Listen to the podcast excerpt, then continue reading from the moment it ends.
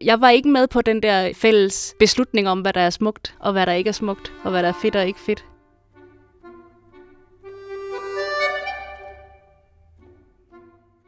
Jeg var også altid den, der ikke kunne lide det, de andre kunne lide af musik i skolen. Jeg havde bare per definition Spice Girls, fordi alle de andre kunne lide dem. Men jeg har altid været tiltalt af de der tonesammenstød, og også kunne høre i den musik, at det var der andre, der også var.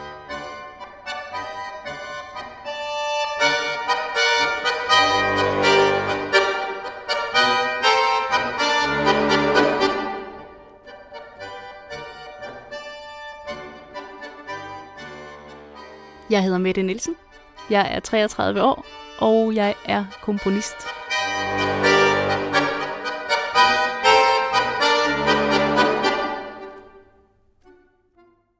Nummer, der har haft stor betydning for mig, er Per Nørgaards Nine Friends, især første satsen, som hedder Secret One.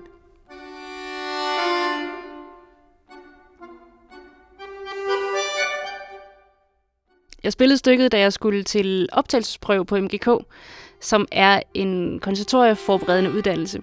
Jeg spillede det på akkordeon, også kaldet harmonika. Og det var det første stykke, jeg fik lov til at spille, som var nyt. Nyt i gåseøjne inden for den klassiske musik. Er det nyt? Det er skrevet i 1984, hvilket er et år før jeg blev født, så det har jo ikke været sådan spritnyt på det tidspunkt. Men det var en, en ny slags musik i forhold til det, jeg ellers spillede.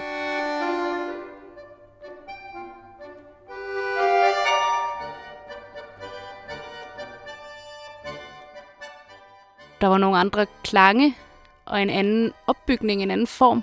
Det tiltalte mig meget med de her øh, dissonanser eller tonesammenstød. Som jeg synes var enormt smukke, og de bliver også i stykket sådan behandlet på lige fod med andre klange.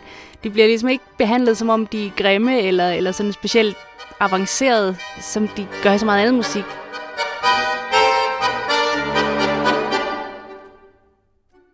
de får lov til også bare at være der og have en, en skønhed i sig selv. Der er det her spil hele tiden mellem det unisone, eller det, der klinger ligesom ens, og så dissonanserne, de små tonesammenstød.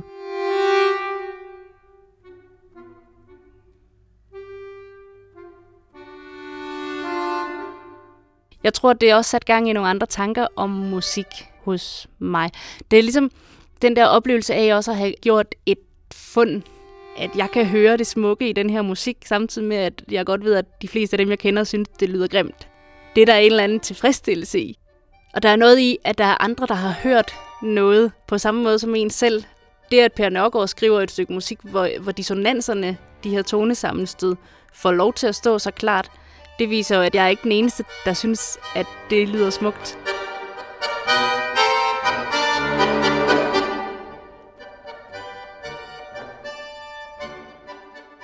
På det tidspunkt var det kun i musikken, at det fællesskab var der for mig, fordi det var der, jeg kunne høre det.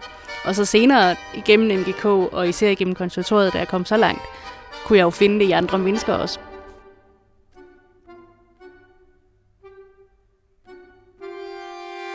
Da jeg var barn, der sad jeg og sang med på naboens havemaskiner, øh, når jeg sad ude i haven. Naboen havde sådan en virkelig god hækkeklippermaskine, som havde den her meget komplekse støjlyd som jo, når man lytter rigtig ind i den, så består den af helt vildt mange forskellige toner. Og dem kan man godt synge med på.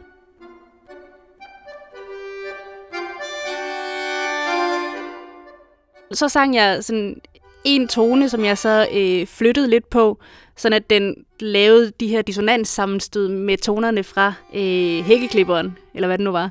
Jeg har altid været meget tiltrukket af den her form for lyd, de her øh, dissonanser.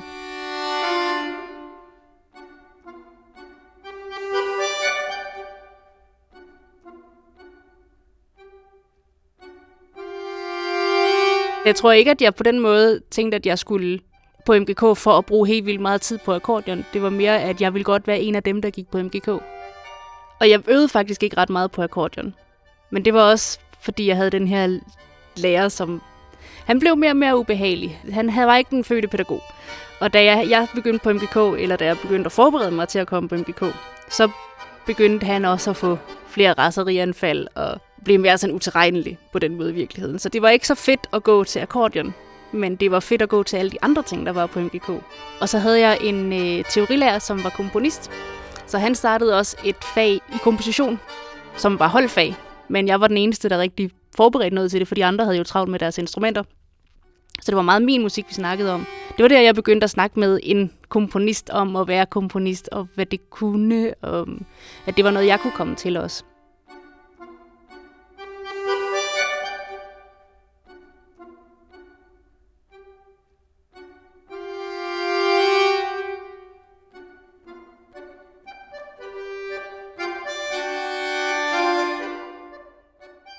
Jeg kan ikke høre det uden at tænke på min akkordeonlærer og alle hans skønne raserianfald.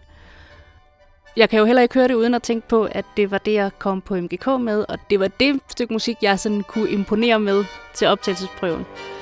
Der var rigtig mange gode ting, der blev sat i gang af, at jeg kom derind. Så fik jeg måske ikke så meget ud af hovedfaget, som jo var akkordeon, men jeg fik rigtig meget ud af alt det andet, og øh, det, at jeg kom på MGK, gjorde, at jeg fandt ud af, at man godt kunne være komponist, som gjorde, at jeg søgte på konservatoriet og fik den levevej, jeg har.